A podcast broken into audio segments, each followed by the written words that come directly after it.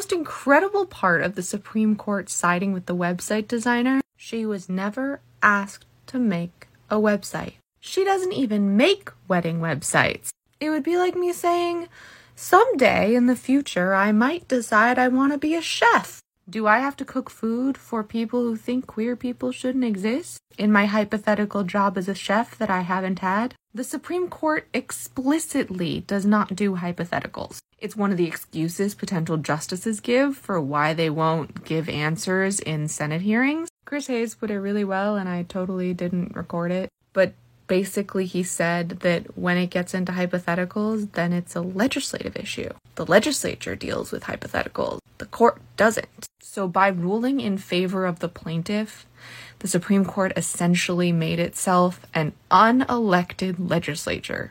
And other than making sure that Biden wins, so the next president is a Democrat, and getting a larger majority in the Senate and a majority at all in the House, we can't do anything because the Supreme Court has just decided they are above the law.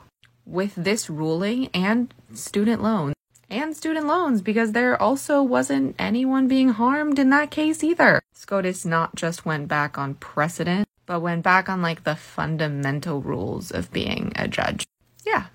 That's what happened.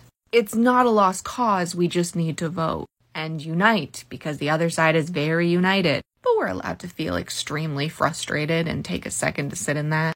And then we get back to work and fight for our rights to exist. And we do that by voting and spreading voting information and make sure everyone knows the candidates and everyone knows the proposition. We do that by educating and being activists. And we play the long game because we have to, and we get the port back to a place where it is reputable again. It's possible. It's not going to be easy, but it is doable. Short Cast Club